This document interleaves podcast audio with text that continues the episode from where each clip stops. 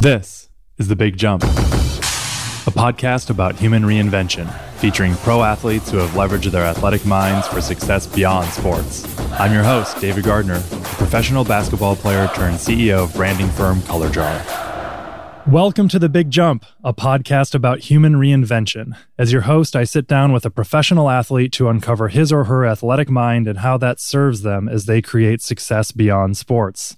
All I can say for you about this episode is wow, you are in for a real treat. Brooks Laich is a force of nature, and I'm not talking about on the hockey rink where he had a 14 year NHL career. His very being is a force of nature, and I can't wait for you to feel his energy on this podcast. I gave a friend a sneak peek listen, and she said she got goosebumps and listened to it twice. Uh, I almost didn't want to tell you that because, in my experience, expectations minus reality equals happiness. So I hope I'm not overhyping it. But the bottom line is, I can't wait for you to experience Brooks and become as excited about him as I've become. This interview with Brooks was just five months after he was cut by the LA Kings, playing a sport that was all he'd ever known. We sat down in LA as he's made Hollywood his new home with his wife, Julianne Hough. I've done that for 15 years, but now my life's in a different stage and I want to give more and I want to serve more. I don't have the answers, David. I want to be superhuman and do it all. First and foremost, though, comes my wife and my family. Have you ever heard someone so enthusiastic about not knowing what they're doing next? It's so much easier to hop on a podcast or post stuff on social media that's the personal highlight reel or looking like we've all got it figured out.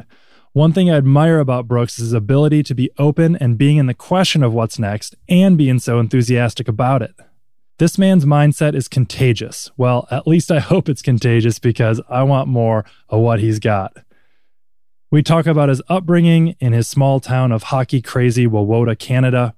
We cover his decision to turn down college scholarships to pursue his dream of playing in the NHL.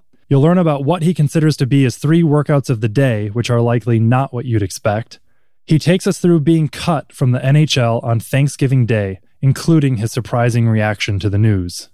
And we get into another core part of identity relationships. He talks about surviving long distance for three years and how he and his wife Julianne have now found their way in a relationship where both people are driven and successful. So we had to learn to navigate this. But what you learn is that I need to promote everything that makes her happy and support her in her career. And she needs to do the same for me. You'll learn about Brooks's and Julianne's charity Love United, which was built to change its own identity over time as it grows. And finally, you'll hear Brooks go through my five questions to ask yourself before pursuing a new path that I developed for a guest lecture I gave at Northwestern University. If you're listening while driving or perhaps juggling fire, don't worry because everything and everyone discussed is all for you on the website with comprehensive show notes. Just go to thebigjumpshow.com and we've got you covered. Along those lines, I want this podcast to become its best. And I learned from sports that feedback is love and improves performance. So give me some feedback. I want to create better content for you. So tell me what you liked. Tell me what could be better. The Big Jump is on Instagram and Twitter, both at Big Jump Show. And leave a quick review on Apple Podcasts because it helps get the word out about the mission to inspire someone's next big jump. And remember to subscribe if you like what you hear and might want more. There's a lot more in store for season one of The Big Jump and beyond. I want to say thank you to our sponsor, Grand Voyage, a luxury fashion brand and a personal favorite of mine that makes shoes and bags designed in LA and handcrafted in Italy. GQ says they're, quote, changing the fashion game. And I always say, if you're changing up your game, you better look the part. So use promo code The Big Jump for $35 off the beautiful bags and shoes from Grand Voyage. By the way, my favorite item has got to be the blue burnished leather high tops, which are handcrafted in Tuscany, Italy. So go check them out. See what I mean? Yes, blue leather high tops. Go to thebigjumpshow.com slash shoes. And from there, as they say, the rest is up to you. And with that, I give to you my inspiring conversation with Brooks Laich. Brooks, thanks for being on the big jump. I'm so excited to have you on today. Yeah, I appreciate it, David. Thank you. Yeah, well, where I'd like to start our conversation is what's your earliest memory playing sports? Ooh, I don't know about playing sports, but my earliest memory of sports is I was about a year, a little over a year old, and I was sitting on my dad's knee. And I remember this. I mean, it's weird to have a memory from a year old, but I remember this. And he was looking through the newspaper, and I saw a picture of hockey in the top right corner of the newspaper. And I reached down and I touched it. And my dad said, I even said, like, hockey, like uh, as a kid like you don't know the word but i it was coming to me and whatever. And that was my earliest that's my first ever memory of life but also it was sport. And so when people ask me why did you become a hockey player? and i i always just kind of answer it was just sort of in the cards from when i was born so. Amazingly young memory. Yeah after that it goes to like probably seven years old. There's a big gap after that. Um but i do i do it's i'm not crazy. I do remember reach seeing hockey and reaching down and touching it what do you think it was about that that made such an impression on you? I don't know, man. I I actually I think I'm just lucky and fortunate that it found me or whatever, however the stars aligned, that where I grew up, the people in my life, my parents, the sport and I were supposed, supposed to be connected somehow. And it was just in the cards. And that's why I, I feel fortunate. I don't feel like I chose hockey. I feel like I was pulled towards it. And so just very grateful to be able to do it for 34 years. You grew up in Wawota, Saskatchewan. Yeah. Am I saying it right? Yeah, really good, brother. Okay, yeah, good. You're, you're, well researched. An hour and a half north of the North Dakota border. Yep. Yeah. And what was your house like growing up? It's just, how big was this town? My hometown is about 600 people. And what was your household like in this small town? siblings, parents. House was great. I mean, I had I had the greatest childhood ever. I mean, I have great parents. My mom and dad, Harold and Jane, so influential as you know parents are in a life, and they just amazing parents. Uh, I have an older sister, Jody, who I just absolutely love. Just a great spirit, just so much fun. My older sister, and then I have a younger brother, Jordan, which you know, like brothers, is just it's the coolest thing. So I'm lucky to have both a sister and a brother. But uh, growing up, our we had a normal house. I think about 15, 1800 square feet. I'm not even sure how big it was, but we had a great house. And the best thing was the basement was unfinished. Mm. So an unfinished basement meant that I could roller skate down there. I could shoot pucks around. I, we could play with balls down there. So from the time I was born, and then my brother was two years later, we played hockey in the basement all the time. We wore out the knees on every pair of pants we had. Mm. Um, we roller skated. We because the, the floor was just cement. There was no carpet, no furniture. It was just drywalled, and we could just shoot anything down there. So we lived down there, and that was part of the reason why I turned out to be a pro hockey player. So you're bouncing on dad's knee, one year old, reaching for hockey in the newspaper. You're in the basement running around with your little brother, yeah. uh, playing hockey. Did your parents put you into kind of pee wee hockey at the youngest possible moment? Did you start right away? Yeah, started public skating very early. Started skating when I was two. And up there, they just put the, they're called bobsled skates. It's just two two blades and a Velcro piece that goes over it, and they just put it on your winter boots when you're a kid. Hmm. So you have two blades on your left foot and two blades on your right foot, and they're like bobsled track.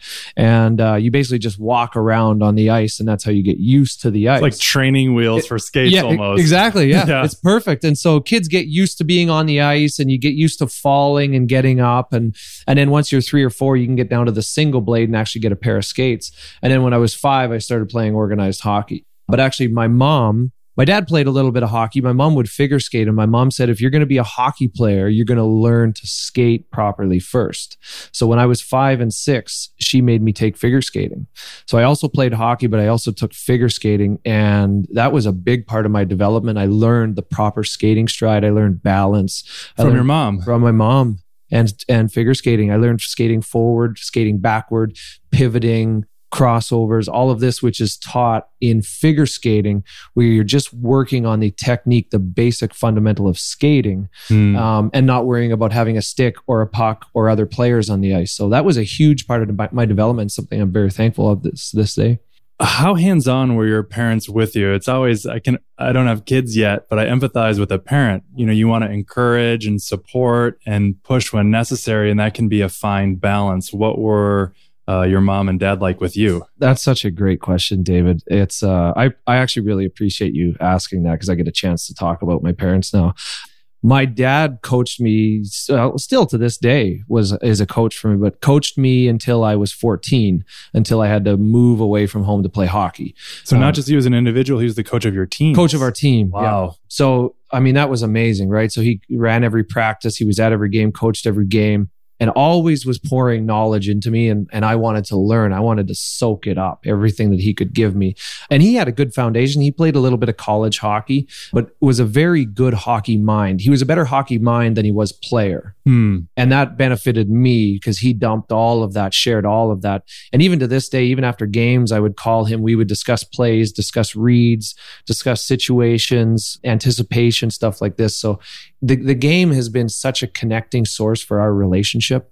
I mean, I'm so grateful that we have and share the game. The other one we have is fishing. We love to fish as well. So, Hmm.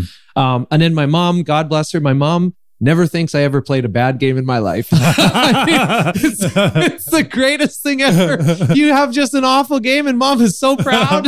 she just thinks you did the best, you know. And uh, so that that was a great relationship to have. Is that because dad was sometimes critical because he Mm. wanted you to improve. So there, in order to improve, there needs to be an element of criticism, but it's constructive criticism, but it's still criticism Still, sure. and and mom was always supportive and always always encouraged me she had a great line david and i want to share it she said let hockey live inside your art, heart and let it come out Oh, it's beautiful. that's when you play your best you grew up loving the game even when i was a pro even when i was 30 years old if i was struggling or something she would call me she's like hockey's living outside your heart get hockey inside your heart and have it come out through your heart and you'll play better Oh, it's beautiful. so she didn't know the like tactics and specifics exactly as dad did, but she knew the energy and and the passion of hockey and what it meant to me and she was a big supporter in that element. So you got one hand kind of pushing you, giving you the tough love with dad, and Yeah. the other hand giving you a big hug no matter what, Yeah. unconditionally. I know. I mean, so like I couldn't fail. Yeah. You know, right? So I, I actually did a speech, a sportsman's dinner uh, last summer, and I called it my hockey journey. And I looked back and I took an in-depth dive through my entire life on how I got to where I was at that point. At that point, I was 33 years old. And when I looked at it, what I really found was I'm actually really not responsible for the vast majority of my success there are so many people my parents my brother my sister coaches people in town. Like I, we, I said we had a small town. The caretaker that let me skate past hours. There was people a farmer in town uh, welded my first ever squat rack when i was 13 so that i could begin squatting to try and make professional hockey. Like and i look back and i said wow like i'm responsible for maybe 10% of my success. The other 90% are, are the people in my life that have touched me. Sounds like an incredibly fertile ground to birth a, a, a great hockey player. At what age did you start to think, hey, I could be pretty good at this? When did that start to click for you? Uh, I'd actually like to ask you that question too. I mean, you were probably six foot two at the age of 10. And so you're like, okay, I'm a basketball player. I was good when I was younger because I spent more time with it and I figure skated. I did like, I was kind of programmed a little to, to succeed. And then probably when I was 10 and 11, I really was really dominant. And that's when I was, I always knew I wanted to be a hockey player, but that's when I was really like, really started telling my parents, like, I'm going to be playing on that TV. I'm going to be playing there everything I did in school was talking about like grade five was was projects about me playing for the Toronto Maple Leafs and which ended up happening Hmm. in real life and stuff. So 11 and 12 and then when I was when I was 14, 15 and then really when I was 16 I had uh, division 1 scholarships and my dad was a principal. I had division 1 scholarships on the table from five or six different universities and I said I don't want anything to do with these. I'm going pro. And he's like, Brooks, you could have a first class education in your back pocket for free and then go pro. And I said, Dad, I don't want that What do you think drove that? because you don't win a Stanley Cup in college. I wanted to win a Stanley Cup. I wanted to play against the best in the world. And I wanted to do, I mean, you move towards your passion. I wanted to move towards my passion. And school wasn't my passion. My passion was competing in hockey against the best in the world. And I gravitated towards that. So when I was 16, really wa- was with the cognizant decision to, hey, I'm going pro. I'm burning the boats and I'm going pro. So, sort of removing any semblance of a plan B. The degree in your back pocket, sort of like, I'm going forward. Yeah, and it created some interesting conversations at home. And there were times where we sat around, like mom, dad, and I, we sat around the kitchen table and they were like, What happens if you don't make it? And I was like, Guys, just trust me, I'm going to make it. And then dad was like, What happens if you hurt your knee or blow out a knee? And I'm like, I'll rehab it and then I'll be fine. Don't worry about it. And they must have thought I was crazy. I mean, really, they're they're grown adults. I'm a 16 year old kid. I don't know what's coming. I have no idea what it's going to take. I just know that I'm I have the why to get there. I don't have the how to get there, but I have the why. And so they must have thought it was crazy, but luckily they supported it, you know, so I'm pretty fortunate. Does that do you see that in your life now? This sort of I'm going hell bent full steam with something. Are you are you wired that way? I think I am and I think it's a bit of ignorance in some ways. I mean, I don't I think it's a blessing and a curse. But I, I look at it this way, David. I mean, I have one life to live and I want to do everything in the world that I can even think, dream, or imagine. I don't want any less than that. I can't live with any less than that. So that was hockey. I wanted to gravitate towards that. I never wanted to go to plan B or even think of it plan C or anything like that. It was just, what do I want? Let me throw as much energy and intelligence and effort into getting that. And luckily it worked out. Not, you don't get everything you want, but it's a long term play. And more often than not, I had good days versus bad days. So growing up in Canada, I mean that's that's really hockey country. I grew up in Minnesota. Yeah, yeah you're close. And you know, Minnesotans love their hockey, mm-hmm. but in Canada, it's a religion. Yeah. And and you were good. So I'd imagine a lot of adulation came from that. How did you handle the praise, but also, you know, you've somehow turned out to be quite a humble, approachable guy. How do you what do you attribute to that? it goes back to parents again. It goes back to mom and dad. I mean, I'm a I am who I am, but for the grace of God and for their love. And like I said, I don't take much credit at all for my success. Mom and dad are such role models to me. I learned from them deflect the glory, take the blame. That's what they did. They always they always did more for others than and never wanted anything back in return. They live a life of service. And more so than anything they ever told me, I saw this. So I always believe that well done is better than well said. And I saw this every day. My parents, the way they were in the community, the way they helped other people. They are very humble people and they always believe that giving is is better than getting. And I just saw that, man, and it just rubbed off on me. And it's it's so it's not it's not a credit to me at all. It's it's just the the environment I grew up in. I mean, I, I like I, I can't say enough about my parents. I was very fortunate. That's great. You played nearly 800 NHL games. What one stands out the most? Ooh, wow, man, what a question. I mean, the first one stands out. What do you What do you remember? What I really remember is it's really easy to chase something. It's really easy for I, I, my first game. I think I had just turned twenty when I played my first game. Who is it with, and where were you? Ottawa Senators against the New Jersey Devils in New Jersey, and I remember after warm up, the trainer called me over after warm up. He goes, Brooks, I just want to say thank you. And I'm like, why? He, and this is our medical trainer on the bench. He goes, I watched you skate around the whole warm up with a smile on your face for 16 straight minutes. And it's nice to know that people just love this game and appreciate it. I'm like, look at this. I'm in the NHL. Like, this is the coolest thing. yeah. You think the smile's ever going away? You're crazy. But then it was, it was so unique because I was so used, I was so, I was pushing so hard to make the NHL. And when I finally did, and you have it in your hands, you, you all of a sudden caught it and you don't know what to do with it. You're like, whoa, I actually got it. Like it, it's easier to chase a goal. And then when it, when you actually get it, it sometimes catches people as like a deer in the headlights. So the, and then the puck drop. And then I'm like, whoa, these guys are fast. This is a level I've never seen before. And then it probably took honestly 10 games into my career, David, when I, uh, when I had won some battles and taken some pucks off some of my favorite players growing up and whatever.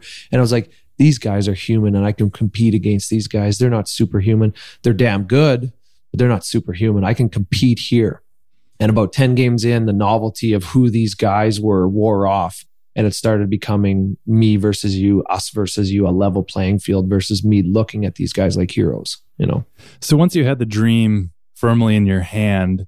Was that a moment where then you need to recalibrate to keep the competitive drive? Was it sort of a, a well, now what? No, now it's a no. I mean, now it's a life's just beginning, man. Life is just there's there's pressure to make the NHL. You know, especially if you're a draft pick and you get paid money of a signing bonus before you ever play a game. Like there's pressure that comes with that. So there's pressure to make the NHL Then there's pressure to establish a role. Then there's pressure to increase a role. Then there's pressure to become a leader, to become a winner, to become a synonymous winner, a person that wins all the time, and to become a champion. And then when you're a champion, there's pressure to stay a champion. So there's just there's just levels of pressure. So it never it's like getting there is just one small thing. A lot of people get there. It's can you stay there? Can you elevate and rise and win and win consistently against the best. And so, so you managed to continue for a, about a decade and a half. Yeah. How did you keep your edge? How did you think about staying there where others may not have? Dude, you ask you you really are good, man. You ask great questions. Like this is so fun already. Uh, I'm um, having fun too. You're gonna make me blush yeah. though. I I reference it. There's a lot of things I could answer that with, David. I reference this that I cared more. I loved it more. I just loved it more. It mattered more to me. Winning mattered more to me. The sport, I, I believe I held the sport more dear to my heart than maybe most. So I was willing to do things longer, stay with things longer, look into more detail. That was a part of it. The other element that I really reference a lot is I, I say that throughout my career, I did three workouts a day. This is something that I believe, uh, and I learned this early on in my career, but I really believe attributed to my longevity. My first workout was the rest I got the night before. So that prioritizing sleep, I considered a workout, a training session. So nine hours of sleep the night before. The second workout was nutrition in the morning and nutrition throughout the day. So it was rest, it was nutrition, and then the training element, the practicing and the playing, that came third. I looked at it every day and I said, if I compound these for years, and if somebody's not resting properly or somebody's not eating properly, they might train the same that I do, but they're not going to be able to hang with me for the long term. And so I called it my three workouts a day. And on our panel yesterday, that's where I said, uh, as an athlete, you have to be selfish. To get to these certain levels, you have to be selfish. And now, this stage of my life, I want to be more unselfish because I'm not playing anymore. But that, I believe, contributed to my long term success as well as just the love and desire to play. You suffered a, a serious face injury.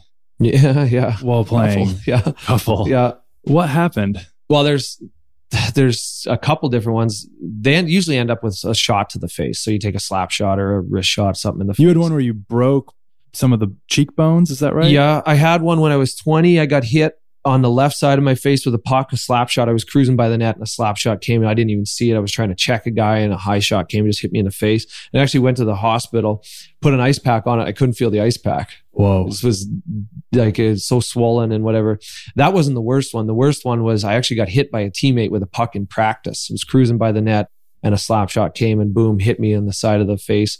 Same side of the face. My, my left side's been beat up and it broke, uh, it broke three bones in seven spots. And it honestly, the only way I can describe it is imagine if somebody just came along from the side and just cracked you in the face with a hammer. Is how it feel. I've never been hit with a hammer, but I mean that's how I can reference it. Is mm. something so heavy and hard, and it just rattles your sort of skull. Ended up breaking three bones in seven spots, and then they. I was like, I can still play. I'm okay because it's a long way from my legs. My face is a long way from my legs. I can skate, but the doctor said that you don't have enough support in your face that if you if you hit like have body contact or get hit the bones could shift and your eye could droop. And so i had to mm. miss four games for that. And then after that i was able to there was enough stability i guess that i could wear a, a full shield and play. But i still remember when i came back i would hit guys and i could just feel my face vibrate and i'm like wow there's still something wrong in there. But you're you're just conditioned differently. You're you're just you want to win and you want to play and that's a competitive edge and spirit that you have. So, and that's the hockey player mentality right there. You're like, I broke my entire face and I missed four games. uh, I don't know, but it's I would have missed none if it was up to me, just because that's you played. I mean, when I I conditioned my my brain when when the schedule came out, I said, okay, I'm playing every single one of these nights. Regardless of what happens to my body, I am conditioned that when we play, I play. That's my identity. As a player, you know this. As a player, you become your own brand. What do they see when they show up to watch David? When your parents mm-hmm. watch you on TV, what are they going to see every night? And that's the way I approached it. That regardless if I was hurt, if I was sick, if I was tired, my mom and dad watching at home wanted to see the same thing that they always saw. So that my dad missed three days of work in 35 years. So three days of work, he showed up through good times, bad times, sickness, illness, everything. Like he, he showed up And that was something that always stuck with me that when we play, I show up and I play. And you, you never have a crutch or a circumstance or anything to use. So once you get rid of the, the, the option of having any excuse, all you have is a result to attain. Hmm. And, and you just have to find a way. And there were some tough days, man. There were some really tough days, but it's a great lesson to take out of that. You know, I think it's easy in somewhat human nature to point at external factors and say, oh, well, I can't because of this or I can't because of that. But as soon as you take that away and bring it back towards personal responsibility yep. and just doing the most you can with what you have, yep. I think that's really where I have, when I've done that in my life, that's where I've been able to move forward and kind of become productive again. Yeah. And it's a great lesson. I mean, because it's a slippery slope, right? If you say, oh, I don't play when I'm a little, or I'm sick, or I'm really sick, well, then what about when the times get really tough and some, and you, you're 100%, but something doesn't go your way? a call doesn't go your way or a bounce doesn't go your way or your plane is delayed or your skate lace breaks or like there's you have to be able to handle adversity. So if you if you eliminate any sort of crutch or excuse, nothing can phase you. You take full responsibility for the way that you play. Now you have full power. And now it's just you go forward. And that's you, you just train and culture yourself. You have to de- develop this, but you're you're almost a soldier that you march forward. That is the only option. There's no retreat, there's no other way. It's not intentions, it is results. You know, it's kind of interesting. It is, and it's a win at all costs, do whatever it takes yeah. uh, mentality. That clearly you have an enthusiasm for that as well. So you mentioned that you're currently not playing. Yeah. So you were five months ago released by the LA Kings. Yep. Tell me about that moment. Oh, oh man. So I mean, as an athlete, you know, as an athlete, you know you have a shelf life but you also you sort of have an internal ego where you're like i'm going to play forever. Screw you i'm playing forever. But my wife and i have done long distance for three and a half years of the four years we've been together. We got married this summer and we said okay enough's enough. We don't want to do long distance. We want to have a couple years together before we have kids. So it's i'm going to i'm an unrestricted free agent. I'm going to play with the la kings try out with the la kings. If i make it i play here in town. If i don't I'm still at home and probably hockey's over. Ended up making the team, ended up playing 14 games. And then on Thanksgiving Day of all days, mm. I'm on the way. We have practice and I'm on the way to the airport because we're flying to Phoenix to play a game. And I get a call from the general manager, which they never call you just to tell you you're playing good. you know, if you're talking to your GM, there's it's a reason. And he said, Brooks, can you come to the office? And I, he didn't even say it there on the call, but I knew it, what it was about. Got to the office and he said, when, when you, you knew it was with that moment, was that just? I, I was actually hit with a lot of gratitude, to be honest. I knew that was what was going on and I knew that was probably the end.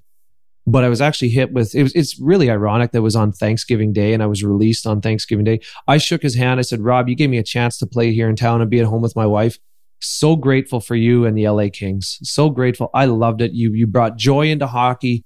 I loved it. It didn't work out, but I am absolutely grateful and thankful for the opportunity. And I shook his hand and I, I truly was. And the irony of it being on Thanksgiving Day, you think, oh, your life ends. You for 34 years you played hockey and boom off a cliff, you're released and your career's over. But the thankful part is I get to play it for 15 years professionally. That's three times the average. I come out healthy. The game has afforded me so much. So Thanksgiving Day actually made me reflect on on what has happened in my life and the quality of my life and what the game has given to me versus just focusing on being released and it maybe being over now. That being said, next two days sucked, man. who was who was, sucked? who was the first person you told? My wife. How did that conversation go? It was it was honestly really I broke down. It was really hard to spit out and she came and met me. And then honestly, the next two days, the rest of that day, and then even the next day, I, I basically turned my phone off. Actually, I let my parents know because I, we were flying to Phoenix to play in Phoenix, and my parents winter in Phoenix. Mm. So I was supposed to have Thanksgiving supper at their house that night when we arrived. So I had to let them know, like, hey, I'm not coming. I've been released. It's probably over. And then didn't talk to them the next day. Didn't really talk to anybody. And then other than my brother and sister, let just immediate family know. And then after that, um, obviously, since I wasn't with the team and the news comes out that they've released me, then friends and people start calling. And eventually have to connect. But it was tough, man. It it still is tough. There's good days and bad. You've been through at the end of a career, and you know your purpose and your meaning, everything you fight and claw for, is all of a sudden taken away from you. It's not like I said I'm stepping back from the game where there'd be an element of peace there. This is somebody making a decision on your behalf and sort of taking your baby, your passion and pride and joy away from you. That being said, I'm a very fortunate man. I have a loving wife, a great life. Um, so there's so much to look forward to, but still, it's it's an interesting pocket of life. It's understandably difficult, and only five months away from that moment that you just mm-hmm. described. Mm-hmm. You're in it, my friend. I know. You're you're in the thick of it, and I really appreciate you being on the big jump right now because you're in the moment of thinking about well what now and what next? And you're going through a lot of change. And one of the things we discuss here is uh, yes transitions but also identity. Yep. You know your identity was brooks the hockey player. Big time. And that's not just as a professional career that started sounds like in the basement yep. with your little brother yeah and so that's a lot of time for something to get grooved into you, ingrained, and also reinforced with a lot of adulation from the world outside. Yeah. So I appreciate you being open to just talk about what's it like right now. Yeah. Because other athletes and just other people going through a transition, they're in this moment, this moment too. So on one of those tough days, what do you think about? What keeps you moving? Um, well, one, you, you always practice gratitude. You wake up and say, okay, my life is amazing. Even if I don't get everything I want and I'm not playing hockey today, I have, I am so grateful for little things, the ability to sleep in a warm, safe, secure bed. You know, that is like, I say that to my wife every night. Like, I am so grateful to be able to sleep in this bed. So you practice gratitude. That's, I think, first and foremost. And the second, which we discussed yesterday, even on tough days, I believe everything is an opportunity. So I look at my life now, five months after being released, and I have met some insanely incredible, talented, brilliant people that I never would have had the opportunity to meet, new friendships and relationships, new opportunities. I've learned so much information that I never would have got, been able to attend conferences, seminars, see a different element of the world. I've been able to travel with my wife that I never would have been able to do if I wasn't released. So so much goodness has come into my life since I was released. And so you are going to go through ebbs and flows. You're going to miss it. You're going to miss the sport.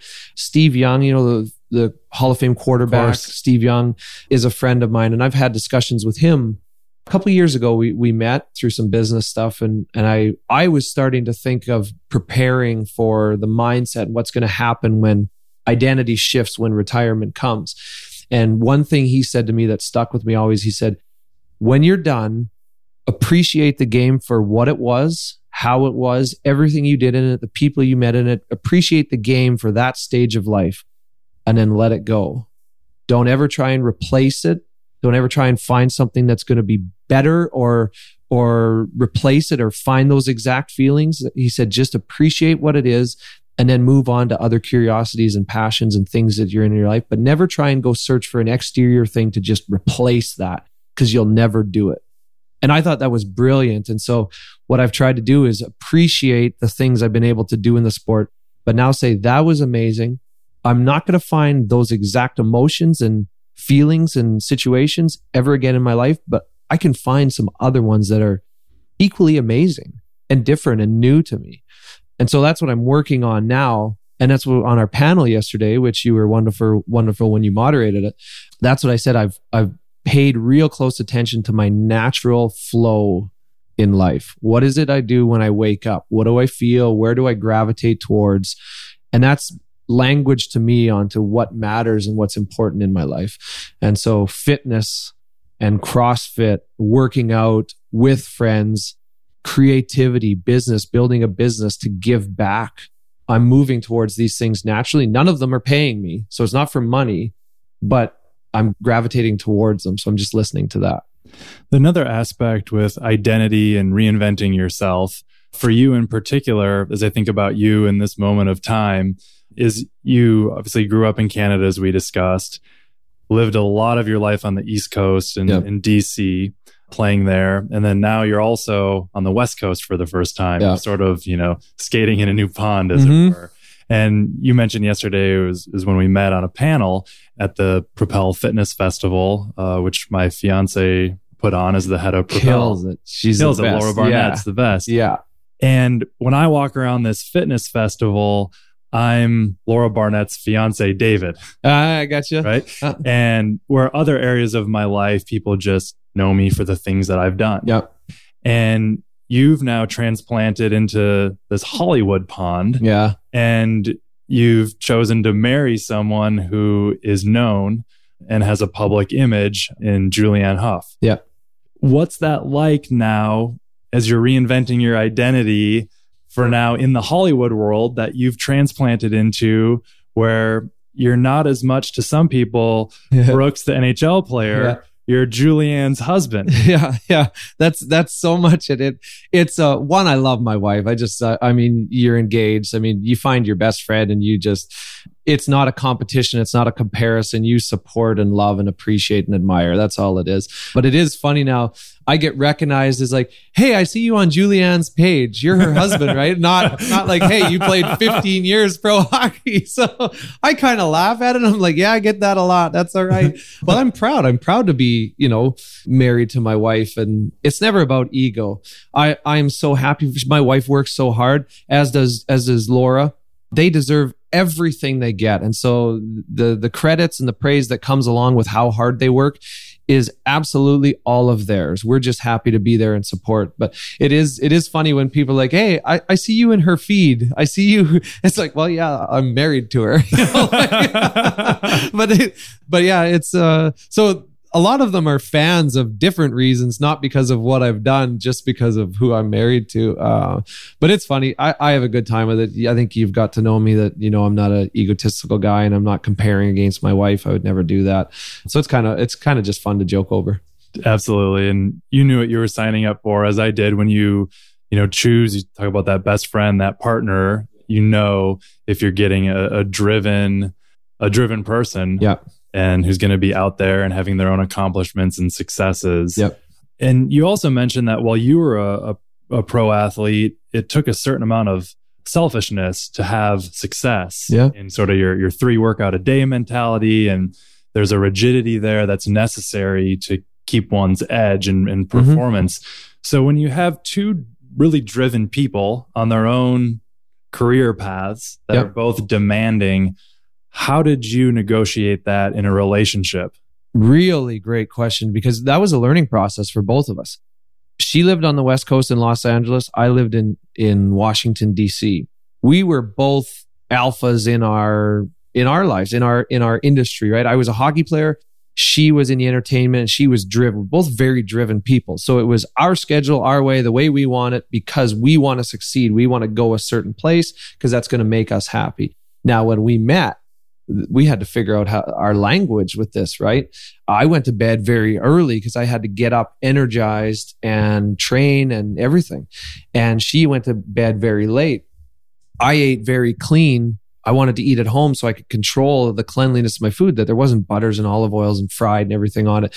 And she was a foodie. She wanted to eat out all the time. So we had to learn to navigate this. But what you learn is that I need to promote everything that makes her happy and support her in her career. And she needs to do the same for me. And so it's not about me, it's about supporting and promoting the interests to her and the same that she does for me. So she learned very quickly. It meant so much to me when when we would cook at home and eat at home and she would support my drive and my dreams. And in turn, I would love her so much more for it.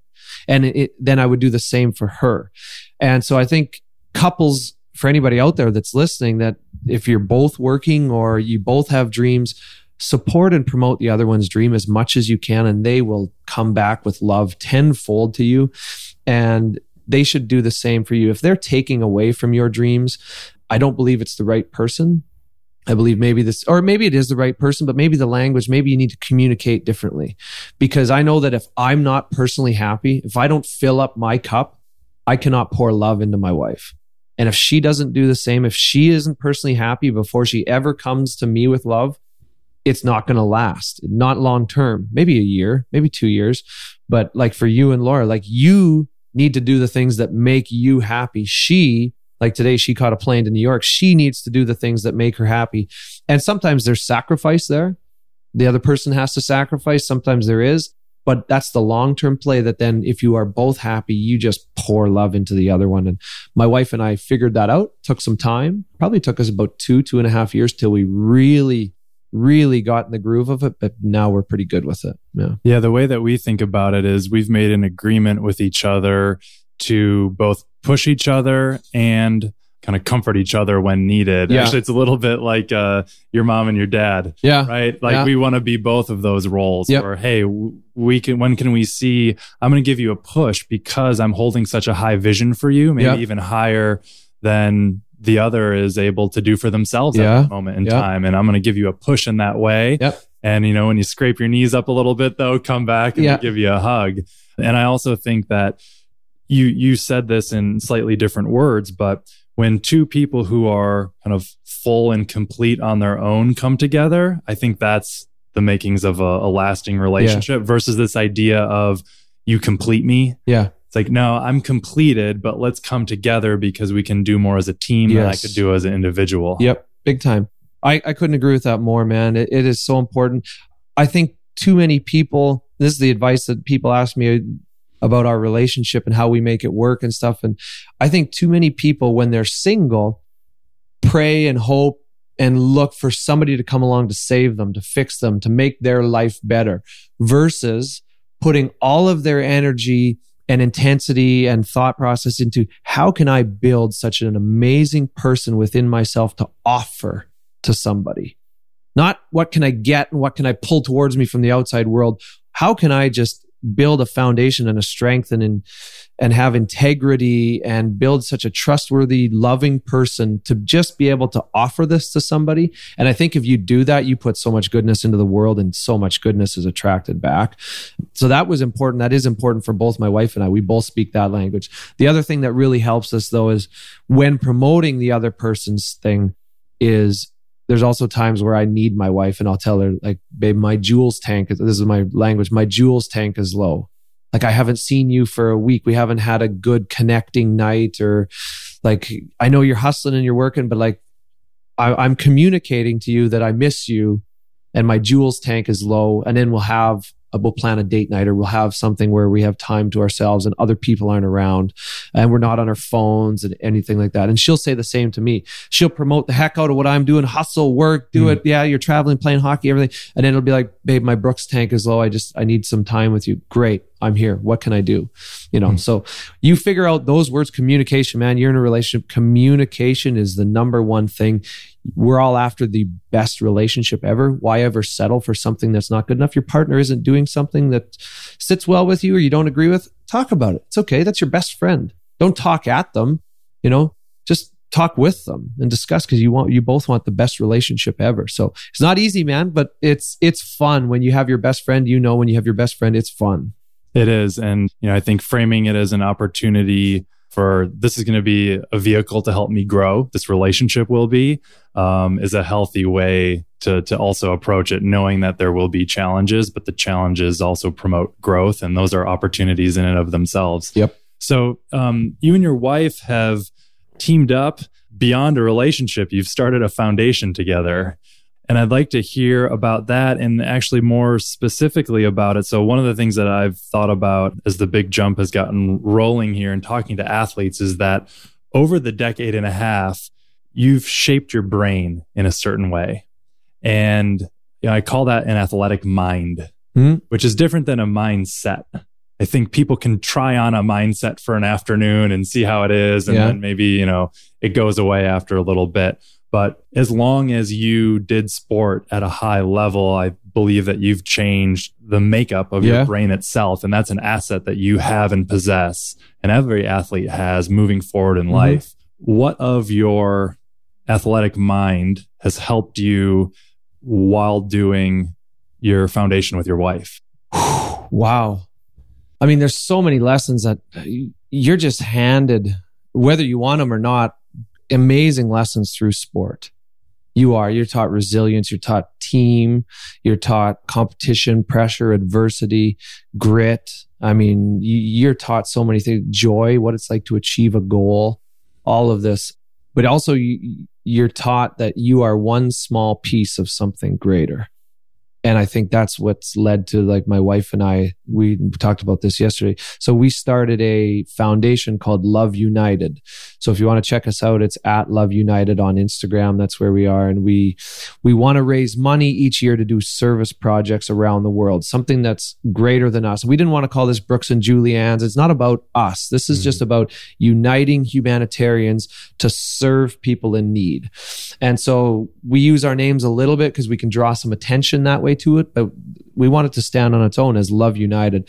And at this Propel Co-labs Festival, we're they're uniting the fitness community, and they wanted to partner with us because they, are all about hydration. And I've drank probably two million Propel in my life. Been a big fan of theirs, and so we did this partnership with them and they're donating a portion of the proceeds from here from the one in chicago the one in new york the one in miami toward love united which is building has partnered with charity water and is building water wells in Africa in communities in need. One of the things I love about Love United is how you've designed it to have a fluid identity. Yeah. In that it's designed that it can help tackle a lot of different types of problems. So you're starting with water by, you know, raising funds that you'll then deliver to charity water and they'll go do the wonderful work that they do.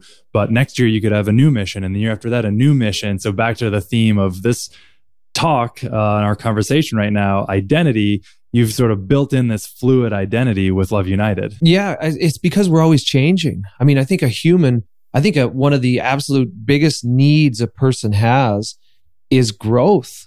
Like that's a need. It's not a want in in your life. I believe in any person's life, you need to continue to grow. And so the reason we called it Love United and the reason we didn't pick just a specific, say, like Water United or anything like that is because we couldn't agree on what we wanted to serve. Like, mm. I was like, I want to do something to free sex slaves, sex trafficking. She's like, I want to do something with water. And I'm like, I want to build a medical station. We, I want to build a school. And we couldn't agree at all on what we wanted to raise money for every year. So we're like, let's just call it love unite because we're both about love. I just believe everything is about love and united. It's it's it's taking out borders. It's taking out nationalities. It's about being a, a global citizen. So love united across the world to serve people that are less fortunate. And that's it. And so this year it's Charity Water. We've partnered with them. Yesterday we we sent off $19,000 that's going to build wells. Just yesterday the first half of our fundraising went off. So that money is getting deployed and activated and turned into actual wells. Um, and then next year, I mean, we already have a partnership we think we're going to do next year, but the world in so many places is in need and if we can offer just a small helping hand wherever we can, hopefully this thing grows to be big and maybe is our legacy of uniting the world in love. But right now we're small, we're trying to grow. But please come check us out. We try and host we we host uh, Soul Cycle events where we donate all the proceeds. Soul Cycles helped us donate proceeds to Love United. We try and do yoga. We try and do outdoor workouts. We try and unite people through fitness, which is Propel Co-labs, and also through love, and then use that to benefit somebody that's less fortunate there's so many worthy missions and i'm excited to see over the years and stay involved and help any way i can to see all the different missions that love united tackles yeah. year year after year endless opportunities endless possibilities and and similarly for you as a person brooks right you're at this moment yeah. where you could pick endless yeah. personal missions to go on to apply your you know rich history and this athletic mind that you've earned for yourself to put towards your next pursuit i know you have different ideas right now some athletic some business yeah and I'd love to run you through a quick exercise. Okay, I'm game. So this I don't know what it um, is, but this is going to help me for somehow. so I've had I've come to many different crossroads in in my life. You know, from hey, do I want to keep playing pro basketball in Europe or yep. start a business? Or, hey, I've got a business going for almost 10 years now. Do I want to keep it the same or do I want to shift focus? Yep. Really tough cr- crossroads that put a lot of stress. I put a lot of stress on myself. It's yep. actually a choice I realized in re- retrospectively. I think I have looked at different paths as a, well, I got to make the right decision because there's a right path and a wrong path. Mm-hmm. I actually think that most often I'm in a spot where I'm just picking one good path over another good path. Yeah. So the question is, well, which one do you choose? Yep. So I've developed these five questions Mm. that I've asked myself when making a really tough life decision, a big one. I'm excited for So- this, man. I'd like for you to pick, and you can verbalize it or not, but one of the ideas you have in your head right now about where you might go next. Okay. Personal or business? Like, uh, because I have two really on the forefront of my brain. One is like one is competing, and one is a business. Uh, Let's do the competing. the compete. Okay.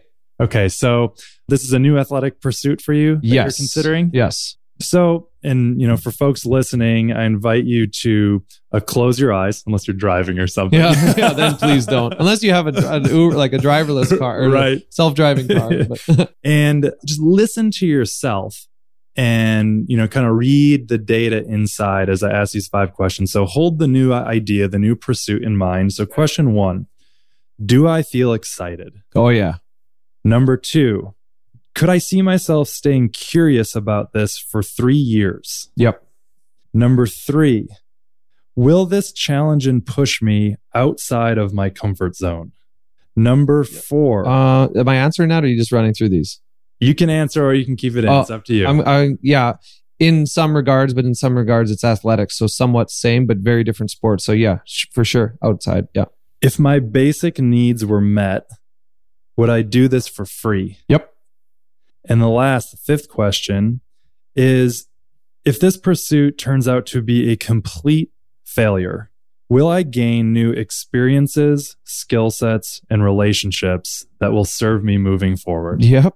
Yeah, uh, undoubtedly. I love it, man. Yeah. I'm, I'm watching you while I ask these, and you, you seem very attuned and like in line with this. Like, Yeah. you seem lit up thinking about it. Yeah. The only the only thing is is what it what it demands of me is am I willing to give it do I possess the conviction that it's going to demand of me? Because I did that. I can't go into something halfway.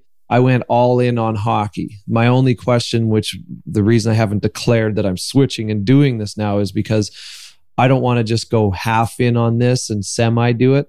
But even if I do do that, so let's say I do that, that because there are other areas in my life I want to pursue as well. The fifth question is absolutely correct is that I would still grow.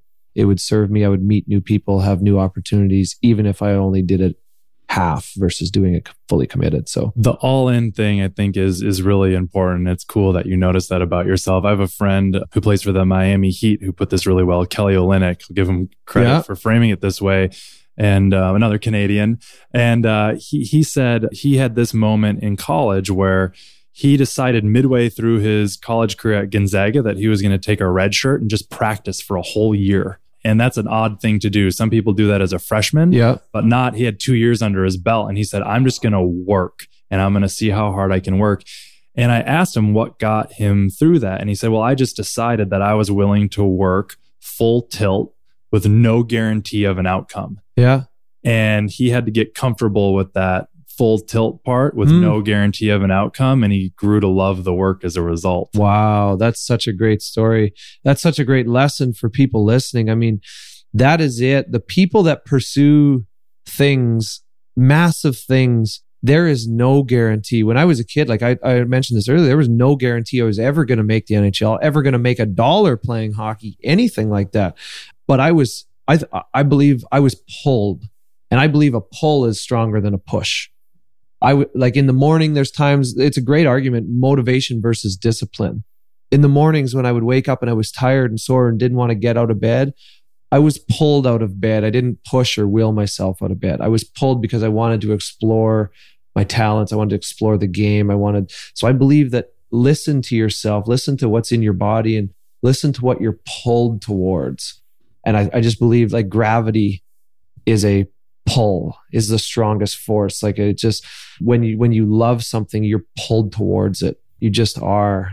Right. In other words what positive vision are you pulled towards Yeah. versus what negative thing am i trying to avoid? Yeah. And i think the other thing that you said there that's worth highlighting is the idea of if I'm not going full tilt, if I'm holding back in some way, like what's that about? Yeah. What about my being isn't willing to just let go and be unleashed towards this vision?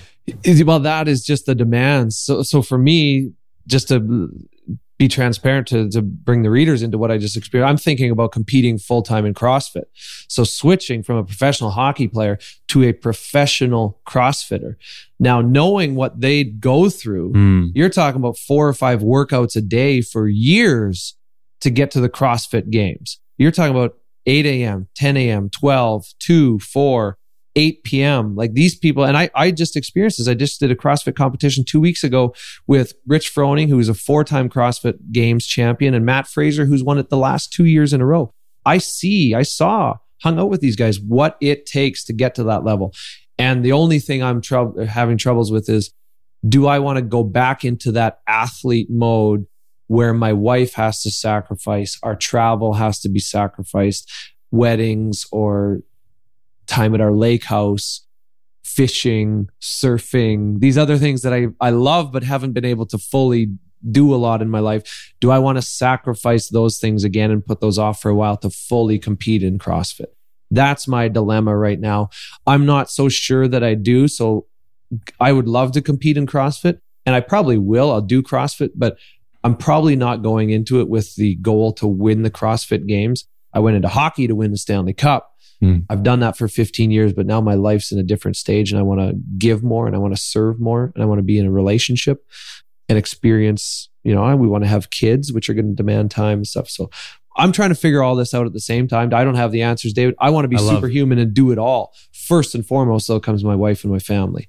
After that, at this stage of my life, everything lines up behind that. Well, I love how open you are about this and just being in the question has a certain amount of vulnerability, right? It's a lot easier to, you know, hop on a podcast and say, here's how I did it, folks. Uh, And so I really admire your ability to just be open and say, I don't know, I'm thinking about it this way, but I'm not sure. And here are my reservations, and here's what I'm excited about. I think that talk about an ability that could serve you in a lot of arenas of life. Like, keep doing that and keep Right. being that version of you. And that's going to open up a lot of doors in and of itself. I appreciate that, man. I want to acknowledge that. Thank you. That's very kind of you to say. But also in the last five months, I said I've met and had a chance to experience some wonderful, amazing people. And one of the most impressive things about uber some of these uber successful people some some of the gentlemen and ladies are billionaires they are titans of industry that i've had the chance to meet and it's amazing how much they say i don't know i don't have the answer i'm not sure i don't know where that's going but i'm going to make the best educated guess that i can i'm going to apply the best principles that i have make the best choice that i have with the given information but i can't tell you exactly where it's going i don't know what's going to happen there and you see that that these uber successful people acknowledge that they don't know. And it, it's across a bunch of industries. And I've started to see this pattern. I'm like, wow, these people aren't superhuman. They aren't God. They just do the best with what they have to work with and they pay more attention than other people. They find a way to win. They have other intangibles that elevates them, but they, a pattern throughout all these people, they would say, I don't know. And it's okay. It's a great pattern to pick up on. I think people often want to, and I've found where I've wanted to say, "Oh, this is how it is," and I know Yeah. how to do this. And I think it is healthy to to open up and treat life a little more like an experiment, Yeah. And um, not as a mechanism of detaching, but just more like a a little more like a video game. Mm-hmm. I'm controlling my player. You know, I Yeah, can go yeah. to this world, I can go to that That's world. kind of neat. I'm the constant in it, right? And just Yeah. treat life a little more like an adventure and Yeah. let go. That's been a mechanism that's helped me. And hey, I'm going to try that out. And Yeah. maybe it'll work and maybe it won't. But even if it doesn't work, what will I take away from it? Yeah. Will it be a worthy adventure to go on, even if it's a shorter one than I may have planned? Absolutely. And you know what? I've learned a lot of this from my wife. I used to be a guy that thought I knew how it was going to go. This is how it's going to go. And actually, I had a good friend that tell me, you want to, if you want to make God laugh, tell him your plans. It was so good. go. I was like, oh, okay, that changed my life right there. um, but I also, I really, I know what I know, but I also, I don't know what I don't know. So I want to listen. One of my greatest, I think listening is a weapon. You know, you want to grow and develop as a human being. Just ask questions and listen.